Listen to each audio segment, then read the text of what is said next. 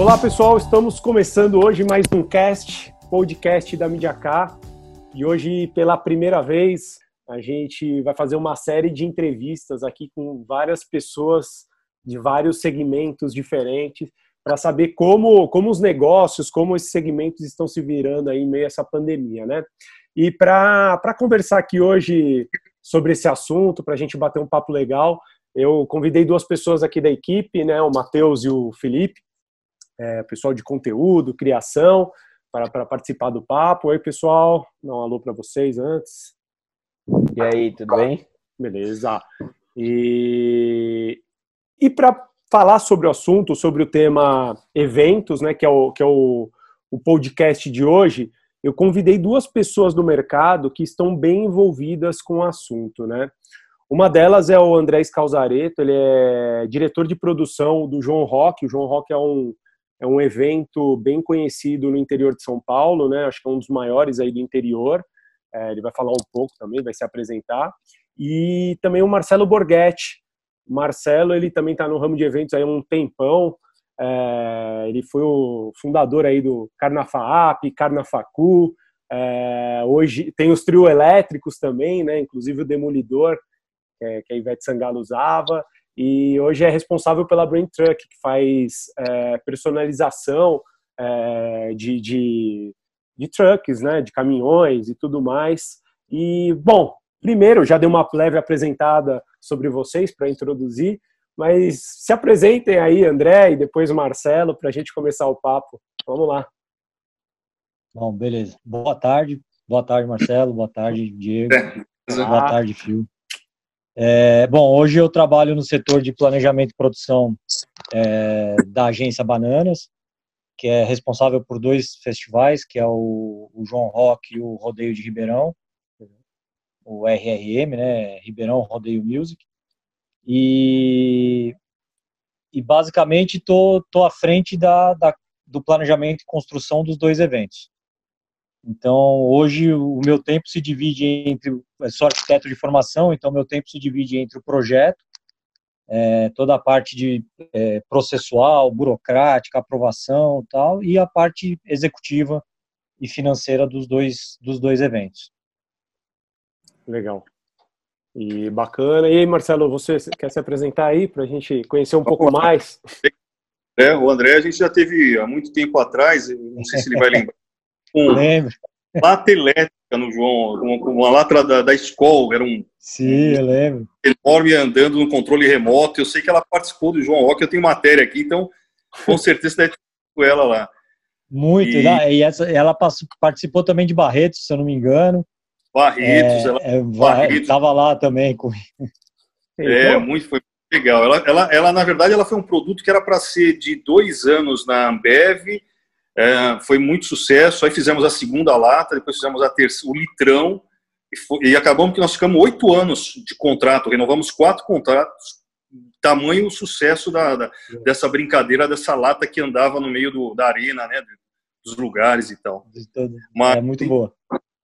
Mas contando um pouco o que a gente faz, é isso que o Diego falou, nós começamos com eventos há 25 anos atrás, veio o Carnaffacu, os trios elétricos, e a gente vai se reinventando a cada momento, né? Hoje, eventos, o Carnaffacu ele virou uma bandeira, uma marca que ela acaba correndo em algumas cidades, ele acontece em alguns momentos, em algumas cidades, e o nosso carro-chefe hoje são os brand trucks, que são caminhões para experiência de marcas, onde as pessoas entram dentro. Então, nós fizemos aqui caminhões que foram bastante premiados, como o Johnny Walker on the Road, que é um caminhão todo de madeira. Nós fizemos vários outros caminhões para Cielo.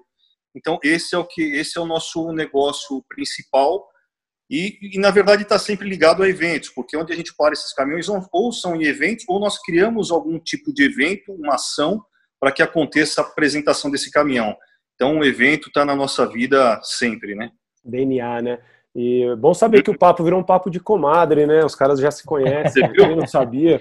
E trabalhamos junto também na Libertadores que o Corinthians ganhou, que a gente fez lá no ENB. É verdade, hein? Olha só. Foi o Demolidor que estava lá. Ah, legal. Acho que eu vi, Ele teve no ENB e teve aquele que recebeu os jogadores também ali na Avenida Tiradentes, né? Não sei qual desses que você está falando. E teve Libertadores, né? ENB, o que eu fiz foi do ENB. Do ENB, foi todo montado uma estrutura bacana lá tal. E esperamos os caras, não vem, e foram, né? E foi muito legal. Exato. Pô, legal, né? Ah, bom saber. E só para fazer um paralelo aí do que o Marcelo falou, quem puder procura no YouTube sobre o caminhão da Johnny Walker, que é fantástico. Eu tive o privilégio de entrar nele. É um Robocop, eu diria. Bem legal mesmo. É, legal. E pessoal, é o seguinte, né? O motivo da gente falar e a partir de chamar vocês, o pessoal de eventos, para um primeiro podcast, tá muito em razão da gente escutar bastante falar de duas coisas. Uma que vai ser, eu acho, que é o setor mais afetado, né? Eu acho que é fato que quando a gente trabalha com eventos, a gente geralmente fala em encontrar pessoas, né? E hoje o que a gente está vendo mais é o isolamento e está sendo um setor muito afetado. E aí eu queria escutar de vocês, né? Baseado nisso, como vocês estão vendo esse momento e de que forma vocês estão conduzindo o negócio, além de ter ideias, mas também para se reinventar, né? Como vocês veem isso? Como está sendo para vocês esse momento? João Rock e Brain Truck, né, no caso. Cara, no caso do João Rock, eu acho que a gente está no nicho de eventos que talvez demore mais a voltar, porque é o que você aglomera mais gente. Então, hoje a gente está falando aí de 60, 70 mil pessoas em 12 horas de evento, né? Hoje é impensável você colocar essa quantidade de gente, ou muito menos gente do que isso, em qualquer espaço. Uhum. Eu acho que, no caso do João Rock, por já ter uma marca um pouco mais consolidada, já tem 20 anos de mercado, já tem um público fiel, e ele trabalha com uma coisa que hoje tem pouco festival grande trabalhando, que é um nicho de mercado, né, que é o rock nacional. Então eu acho que ele ainda se colocou numa situação pouca coisa mais confortável do que muito festival que ainda vai ter que batalhar muito para conseguir sobreviver a essa crise. Sim. De qualquer maneira, cara, a gente hoje, se a gente pensar em pular um festival que seria o de 2020, a conta não fecha. Esse festival ele vai ter que acontecer de alguma forma em algum momento. Em 2021 vai ter dois, ou vai ser um festival com 2 dias. Mas pular um festival, mesmo com uma base sólida e já tanto tempo de mercado, a conta é complexa, cara, de fechar. Porque você perde o dinheiro da bilheteria, você perde os patrocinadores, você não consegue manter uma estrutura básica de backstage, de back-office mesmo. Uhum. E aí você desmonta toda uma estrutura para recomeçar do zero novamente, né? Então, hoje o maior desafio do João Rock é conseguir segurar, conseguir passar 2020 com o mínimo de perda. Sim, legal. Nem que para isso tenha que ficar parado. Uhum, entendi. Que não é o que a gente está fazendo. Legal. A gente vai falar sobre o que estão fazendo, mas fala aí um pouco, Marcelo. Falando em Carnaffacu, a gente, por exemplo, agora em março, a gente tinha o Carnaffacu de Pelotas e aí foi transferido para o final do ano mesmo. E aí estamos batalhando para que tudo corra bem, que esteja na normalidade, porque realmente é o que o André falou, a gente acaba, o evento sente muito, nós já estávamos vendendo ingressos, aí você tem aquela questão, pô, vai ter que devolver, não vai, já usou um tempo de divulgação, já gastou-se com isso, com campanha, e aí você vai ter que fazer a campanha novamente, tudo de novo, começar do zero, então é delicado. E eu acho que eventos importantes como o André, o Carnaffacu, são eventos que as pessoas não deixam de ir, por mais que... Então, na hora que lançar, eles vão curtir, vão estar presentes. São eventos que já têm um histórico, têm tradição, mas o mercado realmente... A gente não sabe nem como vai ser, se realmente no final do ano a gente vai poder estar realizando. Então, no final do ano, a gente não sabe ainda se realmente vai... O que pode acontecer, né? Sim, tá. Então, pode falar, Diego. Não, tá nebuloso tudo, né, Marcelo? É difícil prever, né? A gente acabou se reinventando agora num produto que é um caminhão. Esse momento é um momento que a gente, primeira coisa foi planejamento estratégico, quando começou essa história toda, o que nós vamos fazer, sentar todo mundo numa mesa, vamos debater, vamos o que pode rolar, e aí entra o financeiro no meio para entender quanto tempo se tem, como é que você consegue trabalhar com esse caixa, o que você pode fazer para quando voltar, começar a ter uma reação no mercado, para que você possa estar mais preparado do que você estava quando pegou de surpresa, né? Sim. Então, aí nós optamos por realmente dar um passo à frente nesse período e não ficar parado completamente, mas internamente, como a gente constrói hoje, um dos braços da empresa não é só evento como o Carnaffacu, mas sim os caminhões. Nós estamos preparando 2 unidades aqui, nesse tempo que o pessoal está pensando e o que fazer, nós já estamos montando 2 carros que já visualizando que a hora que retornar eles vão ser muito bem aceitos.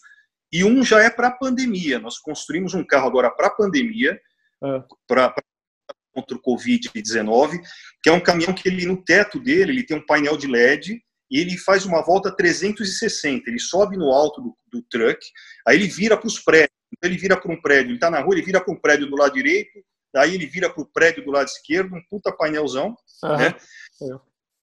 E ali você tem mensagens otimistas. Nós estamos levando dentro do carro 2 pessoas de serenata e, em alguns momentos, DJ. Eles estão isolados. Então, a gente vai, primeiro, mensagem é passar para a pessoa que está assistindo na varanda da casa para não descer, para ficar ali, que a gente vai estar fazendo uma apresentação. Então, aí canta uma música bacana, sei lá, Como é Grande Meu Amor por Você, uma Ave Maria, um negócio que para emocionar a galera, para ter um acalanto, né? Sim. E depois entra uma assinatura da marca que está apoiando e a gente mostra também uma mensagem da Secretaria Municipal da Saúde, que é o vídeo de campanha deles. E aí o caminhão já segue para outro canto. Sim. Então é um caminhão que está ficando pronto hoje, tem alguns detalhes, ainda está montando hoje o painel, mas a estrutura é todo zero. E aí nós soltamos isso para as agências e para o mercado agora, deu uma explosão. As pessoas estão precisando do novo, né? Do que eu vou fazer, ninguém sabe o que fazer. E quando nós mandamos para o nosso mailing esse caminhão, para você ter uma ideia, eu estou aqui com uns 30 e-mails para responder, que eu não tive tempo ainda de responder. Isso que eu ia aproveitar que você falou, eu ia te perguntar isso. E como você que fala bastante com agências e tal, você sente que eles estão se movimentando, as agências assim de... Pô, trazer novidade para as marcas e tal. Mesmo em home, alguns estão trabalhando nos seus escritórios, respeitando o distanciamento e tal, mas o pessoal está trabalhando bem online, assim, e aprendeu. Eu mesmo era um cara que, eu viajava, eu atravessava São Paulo, fazia de tudo para uma reunião do lado oposto, mas para estar olho no olho, para estar... Sim. Eu nunca gostei muito dessa coisa do virtual, não. Eu gosto de apertar a mão, de conhecer a pessoa mesmo, bater um papo. E aí eu falei, agora eu quero ver para adaptar com esse negócio, né? E aí foi muito rápido, tá muito fácil, mas nada como o ao vivo. Mas isso ajuda muito a gente, né? Porque você gasta menos tempo, gasta carro, trânsito. Quantas horas para ir para o lado oposto da cidade? É 1 hora aqui em São Paulo para ir, 1h30 para voltar. Você fazia 2 coisas no dia, hoje você pode fazer várias. Isso. A gente aprendeu a otimizar tempo, né? Com essa história toda. Exato. Isso é a realidade, né? O tempo também, né? Que você gasta menos de gasolina, o seu carro sai menos, você tem menos multa, risco de tomar multa. Tudo menos, né? E você faz 3 reuniões quando você fazia uma, né? No mesmo tempo que você fazia uma, hoje você faz 3. Você pode fazer 3, 4 hoje, quantas você quiser fazer, é muito rápido, né? Legal. Então a gente com essa estrutura desse caminhão, assim, você estava falando das agências, as agências estão trabalhando a todo vapor, estão procurando. Eu tenho acompanhado algumas agências, participando de algumas reuniões, e eles assim estão buscando, preparando muita coisa para depois que acabar esse negócio todo. Agora, durante a pandemia, não pode fazer nada, né? Sim. Então, assim, o que a gente buscou é alguma coisa para fazer agora. E esse caminhão foi muito aceito. Então, graças a Deus, nós estamos nessa fase agora de realmente amarrar só as marcas mesmo e colocar o caminhão na rua. Legal. E uma coisa que eu acho que um assunto, por mais que não seja, acho que mais para o André, não sei para o Marcelo, mas que não dá para a gente deixar passar em relação às lives, né? Que vocês estão achando aí desse movimento de lives? Vocês acham que ele veio para ficar? Conta um pouco aí, vocês dois. Acho que o João Rock estava preparando alguma coisa também, né, André? Você estava comentando. Conta aí, aí a gente faz um ping-pong. Eu acho que as lives nasceram de uma necessidade de entreter quem estava preso dentro de casa. Então ela começa de uma forma completamente despretensiosa. As pessoas não entendem ainda qual é o valor do produto, não entendiam ainda. Então veio os sertanejos, né? Sempre os sertanejos com investimento de dinheiro muito grande, com patrocínio milionário por trás e tal, e transformaram eles, foram os responsáveis por transformar a live num produto real. Acho que a primeira lá do Jorge Mateus foi a primeira vez no mundo que tinha 4 milhões de pessoas assistindo o mesmo conteúdo simultaneamente, né? Sim. E aí abriu o olho de muita gente para começar a entender isso como um produto de fato. Uhum. Mas eu acho que é um produto que não está desenhado ainda. Até porque, como o Marcelo falou hoje, a gente tem um distanciamento social que fazer um show com distanciamento social, cara, é um parto.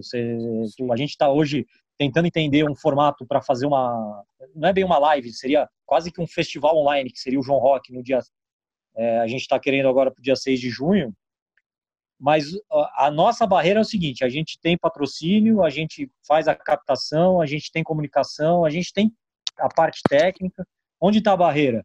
Em convencer o artista que é seguro ele sair da casa dele e se locomover a um local seguro para poder cantar, mesmo com todos os processos, né? Para vocês terem uma ideia, a gente tá cotando algumas empresas de limpeza, esterilização, para poder fazer o processo correto.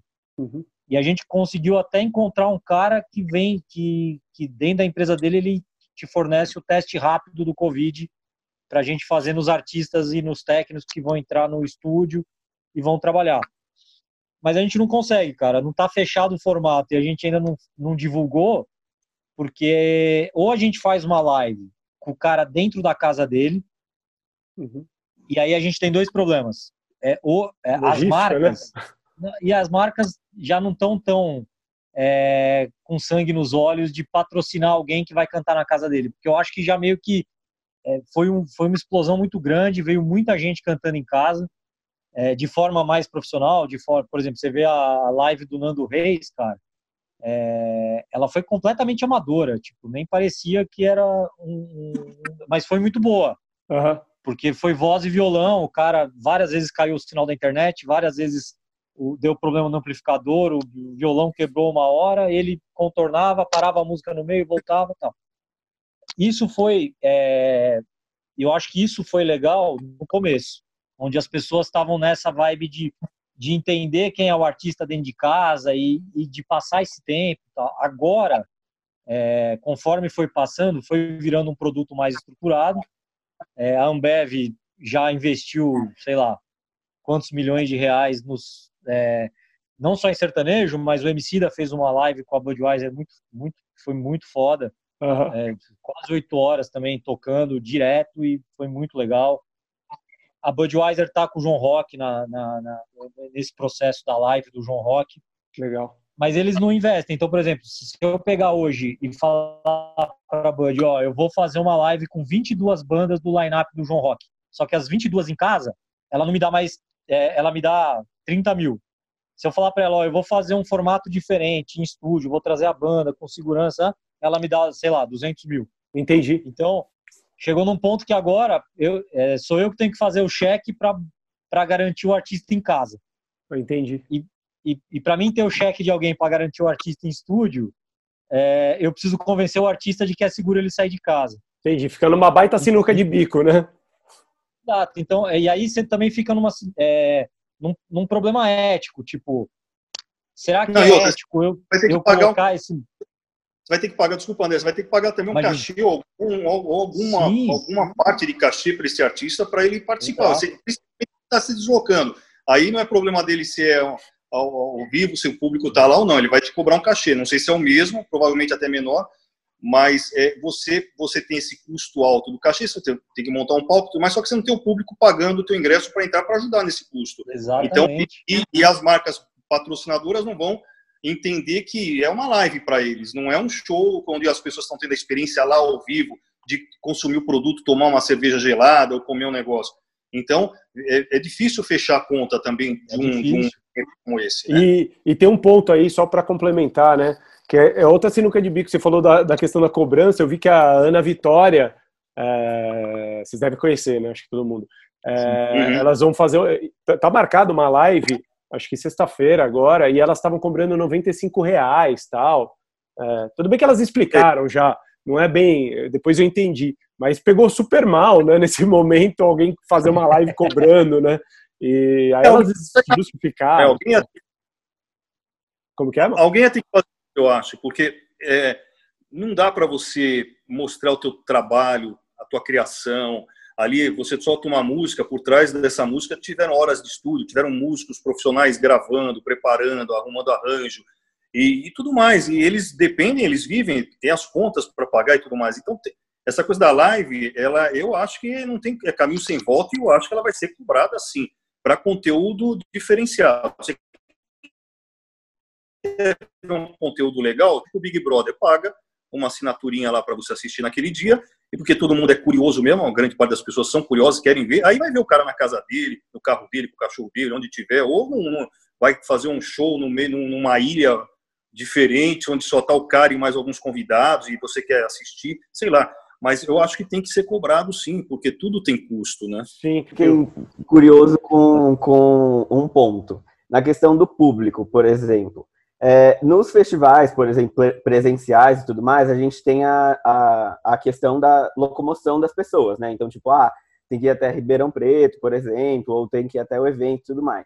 Na live, a pessoa não precisa sair de casa também, o público vai assistir na casa dela. Tendo isso como base, assim, vocês acham que conseguem atingir mais pessoas do que o evento presencial com as lives, por exemplo? Atinge, o engajamento é muito maior. Se você colocar, vou usar o Nando Reis de exemplo novamente, porque isso foi um ponto que foi levantado quando eu estava estudando o produto para entender como fazer. O Nando Reis hoje faz um show em São Paulo para 5, 6 mil pessoas, 7 mil pessoas, dependendo do espaço, 10 mil pessoas. Ele sempre vai lotar o espaço porque tem demanda. Então, se ele tiver num espaço de 20 mil, ele põe 20 mil. Mas o formato do show dele hoje é para 10 mil pessoas. A live dele atingiu 460 mil pessoas. Né? Legal. Sim. Você pega o show do Gustavo Lima no Rodeio de Ribeirão Preto, sold out, com todos os ingressos vendidos, 45 mil pessoas. Ele alcançou 5 milhões de pessoas na live dele. Caramba. E para a marca que tá patrocinando, é uma puta visibilidade, né, cara? Sim. Então... Não, e se o cara cobrasse R$1, R$2 aí por cada um que tá assistindo, ele não precisa fazer show mais o ano inteiro também. O cara faz o ano, né? Agora, mas um negócio que eu reparei, cara, eu não sei vocês, eu vi algumas lives, né? E, assim, eu posso, cara, com toda certeza, de umas 8 lives que eu vi, 7 foram frustrantes, assim, em relação a som, em relação à animação. Eu não sei se é uma coisa pessoal ou se é um produto que, como você falou, André, não está ainda desenhado, né? Não precisa de ajustes e tal. Por sinal, a única que eu gostei, olha só, eu não sou nenhum fã, a minha esposa que é Sandy Júnior, mas foi a melhor live que eu vi. Engraçado, né? O resto foi, cara, decepcionante, assim.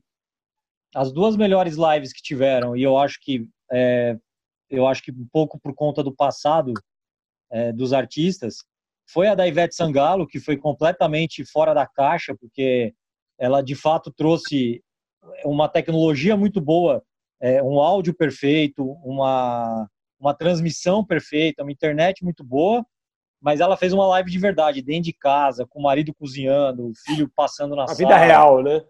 E aí as pessoas se interessam, por quê? Porque eles não estão... A música da Ivete Sangalo, na verdade, ela virou secundário no processo. Uhum. É lógico que as pessoas estão lá para ouvir a música, mas tem muito mais gente querendo ver a casa da Ivete Sangalo, a rotina da Ivete Sangalo, as pessoas, como funciona. Você descobre que ela é uma humana, por exemplo. Porque tem muita gente que não consegue ter essa diferença.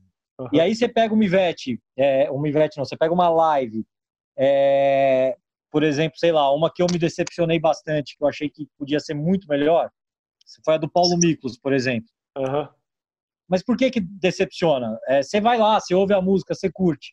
Mas porque o cara fez a live voz e violão, e depois que você ouviu isso por 20 minutos, meia hora, cansa. Tipo, você fala, cara, beleza, vou ouvir rádio. Vai ser isso, né? Vou ouvir rádio.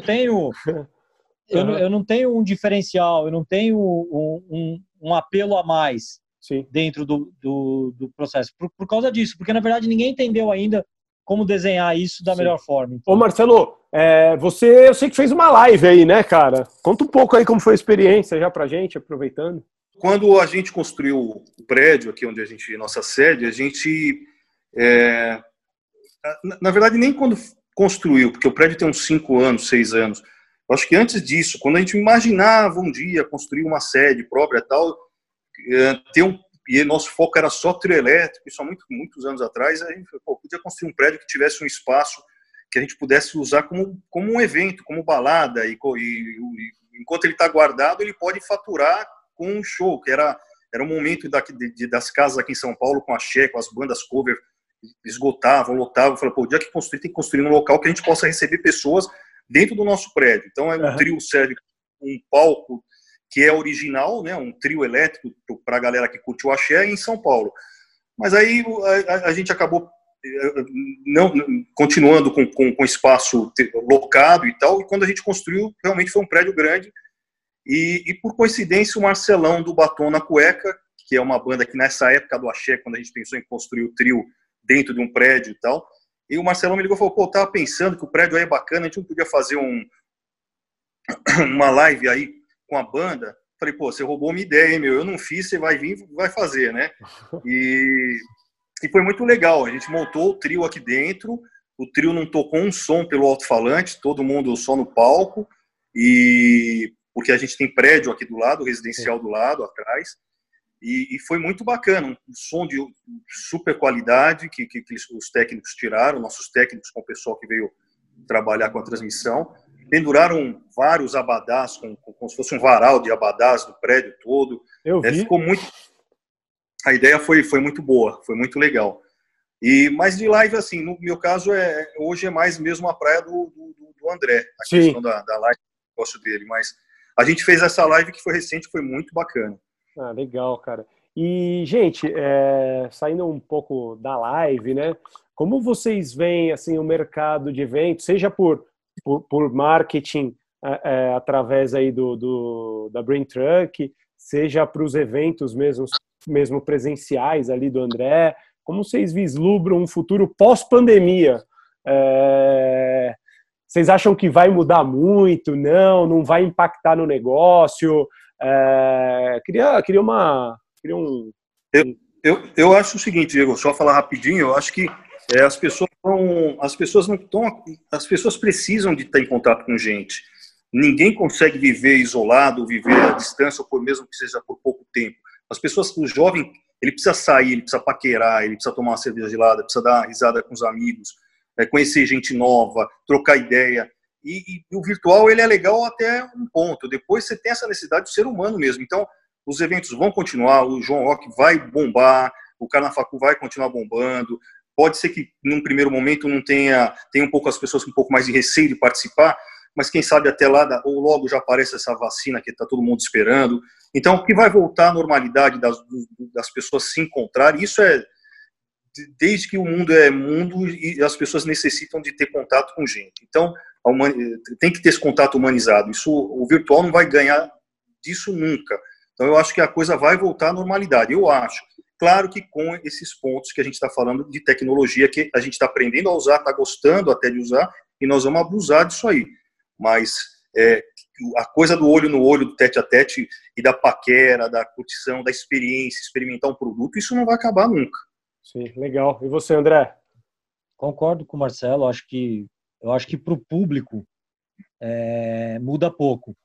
Eu acho que após pandemia pode ser até melhor, em venda de bilhete, em venda de festival, porque a galera vai estar louca para participar e para Imagina você, um ano, você pega um Lollapalooza, se rolar mesmo no dia 4 de dezembro, por exemplo. Se o cara tinha qualquer chance de não vender todos os ingressos, acabou agora. Né? Desde que a gente tenha uma vacina, tenho certeza que ele vai dar sold out lá. Que é o nosso planejamento no João Rock também. Tá remarcado para o dia 12 de setembro. Eu ainda acredito que 12 de setembro não vai acontecer, até porque a gente precisa que isso volte ao normal em julho para a gente poder ter tempo de vender e fazer as coisas aconteçam até setembro. Mas eu acho que a hora que voltar mesmo vai lotar. Eu acho que muda pouco para o público, eu acho que muda muito para o organizador de eventos. Eu acho que, não só para o organizador, eu acho que para a agência, para o patrocinador, eu acho que o processo vai ser melhor pensado daqui para frente em várias frentes. Então, acho que tecnologia é uma que é inevitável. Quer dizer, em 2 meses de quarentena, a gente teve que evoluir 10 anos de tecnologia para conseguir trabalhar, para conseguir se reunir, para fazer live. Então, tem faculdades por aí que estão há 10 anos tentando implantar EAD e não implantava porque não dava. E aí, em 3 semanas, o cara colocou a faculdade inteira. A Belas Artes, por exemplo, está inteira em EAD, em casa, sem férias e trocando, cara. Então, eu acho que vai mudar. Eu acho que isso... apesar de ser uma tragédia muito grande, eu acho que isso vai trazer eu acho que abrir os olhos do organizador de eventos como um todo, desde feiras e eventos corporativos, festivais, venda de caminhão, todos os canais que saem dentro dessa bolha de eventos, cara, ela vai mudar essa relação. Então hoje você tem muita agência, por exemplo, já fazendo grandes agências de eventos fazendo campanha de eu trabalhei, eu quero receber, não vou mais aceitar 180 dias. Porque as pessoas estão vendo agora o seguinte, cara, quem tinha para receber nesse mês uma parcela da Ambev que estava 180 dias esperando, ele vai esperar até o final do ano para receber agora. Sim. E o mundo de eventos sempre foi assim, cara. Sempre foi que a razão era do mais forte, sempre quem tem mais dinheiro consegue melhor preço, consegue a melhor compra, consegue... E muita gente quebra no ramo de eventos por causa dessa instabilidade. E eu acho que hoje, cara, depois, eu acho que essa pós-pandemia vai fazer... eu acho que a pandemia uniu muita gente que estava distante nesse mundo de eventos. E eu acho que essa união, se Deus quiser, tende a mudar um pouco o mercado para mais responsabilidade e deixar as coisas mais claras e mais seguras para toda a cadeia, entendeu? Sim, e eu sei que vocês são os entrevistados, mas eu vou dar meu ponto de vista aqui, né? O que eu acho, né? Eu acho que a hora que as coisas acalmarem, né? As pessoas vão querer principalmente ir para a rua, participar dos eventos, acho que está mais próxima das pessoas, né? Do que nunca, porque tá um período complicado, você cantar parabéns por Zoom, fazer tudo... virtualmente, também cansa um pouco do que o Marcelo falou, a gente quer se encontrar. Você pode comprar o nosso caminhão para parabéns, viu? Você pode contratar a porta do prédio. Vou fazer isso. Prédio, entendeu? Todo mundo cantando lá dentro. E eu acho que vai ter um movimento também que as empresas e as marcas vão explorar, no meu entendimento, né? Que eu acho que é um pouco o que o Lollapalooza faz, né? O Rock in Rio, eles... fazem o teu ao vivo ali, mas é transmitido na Globo e tal. Só que agora o cara vai poder vender isso por YouTube. E qualquer show é democrático, né? Você fazer uma live no YouTube, vender um acesso. Então, eu acho que o presencial vai estar muito forte, mas o virtual, né? A internet vai estar também muito presente nesse novo contexto aí pós-pandemia, né? Acho que é inegável. E a internet tem esse poder, né? De engajamento, de comentário na hora, de você sentir como as pessoas estão gostando, não estão gostando. Então, eu acho que vai estar muito... Vai andar junto, né? Vai andar muito junto, exatamente, cara. Eu acho que as pessoas vão explorar isso de forma muito mais efetiva. Vai ser bacana. Espero que acabe logo e que a gente chegue nesse momento o quanto antes. Pessoal, a gente está indo aqui para os 35 minutos. Então, para uma parte de finalização, o papo foi legal pra caramba. E aí eu queria saber, vocês têm alguma consideração final aqui? algum valor para o pessoal que vai escutar esse podcast, do que vocês acham, e só para a gente finalizar? Cara, eu acho que a galera tem que pensar agora em passar 2020. Então, respirar fundo, centrar na sua equipe, investir nos seus processos, deixar a gestão da sua casa certinha e pensar que você vai voltar, cara, e você vai precisar de tudo isso para poder sobreviver. E não tem jeito, o negócio é esse, é passar 2020 do jeito que dá, sem desarrumar a casa, para que 2021, se Deus quiser, a gente possa absorver, porque vai ter muito evento chegando em 2021, porque todos foram cancelados em 2020, então vai juntar tudo em 2021. Vai bater evento com evento. E a gente vai precisar de muito fornecedor. A ponta do fornecedor, que hoje é a que mais sofre no processo, é a que mais vai trabalhar quando voltar tudo isso, cara. Sim, vai ter então, coisa pra caramba. É do interesse de todo mundo que ele sobreviva. E, sei lá, a consideração final é: não cancele e remarque seu evento. Boa! Pra não matar mais gente de fome aí, porque tem... Só isso, se ajudar, né? Isso é verdade mesmo, o evento vai voltar e esse negócio de cancelar, eu acho que não é por aí, porque o time é muito grande que trabalha na área de eventos, né? A gente, assim, você vai de iluminador, você vai de hold, você vai de carregador, você vai de tudo. É tanta gente que está passando agora uma dificuldade, porque não tem mesmo de onde tirar. Não tem. Sim. O cara que depende principalmente de um evento, onde liga o cachezinho dele do evento, ele está sentindo muito. Eu acho que é isso, é o que o André falou muito bem. Vamos cabeça no lugar, pé bem firme no chão, boas ideias e... Boa. Tomar muito cuidado com os investimentos, com o investimento errado. Agora a gente não tem chance de errar, né? E a gente tem que acertar todas e passar por esse ano, cara. Quem passar por esse ano aqui tá no lucro. Tá, é isso tem aí, que passar, cara. Né? Passar por esse ano com saúde e rezar muito aí para o Papai do Céu proteger a gente, que apareça logo uma solução dessa vacina, que as pessoas parem de sofrer e a gente possa tomar nossa caminhada, retomar novamente e curtir grandes eventos aí. Eu não fui pessoalmente no João Rock, agora eu vou, hein? Agora é a oportunidade certa. Eu só não vou te convidar esse ano, porque talvez não tenha, mas 2021 é certeza. Depois a gente falar que a importância da venda do ingresso, eu não vou pedir o ingresso, eu compro o ingresso e vou. Aí, mas aqui pode convidar para tomar um whiskyzinho lá com você, vai ser um prazer. Ô, Marcelo, eu tô esperando esse ingresso aí já faz uns 5 anos, só pra te avisar. Agora ele prometeu aí ao vivo, vai tá gravado. Beleza, vou levar todo mundo. Beleza, legal. Gente, queria agradecer muito o papo aí, foi legal pra caramba. Era o primeiro podcast com convidados aqui, confesso que eu tava meio tenso, a equipe também, mas foi muito legal. Obrigado pela disponibilidade de vocês. Legal. E até a próxima aí, gente. Boa sorte para vocês. Vou encerrando aqui mais um podcast da Midiacar. Até a próxima, pessoal. Valeu. Falou, galera. Obrigado pelo convite. Obrigado pelo papo aí, gente. Um abraço. Valeu.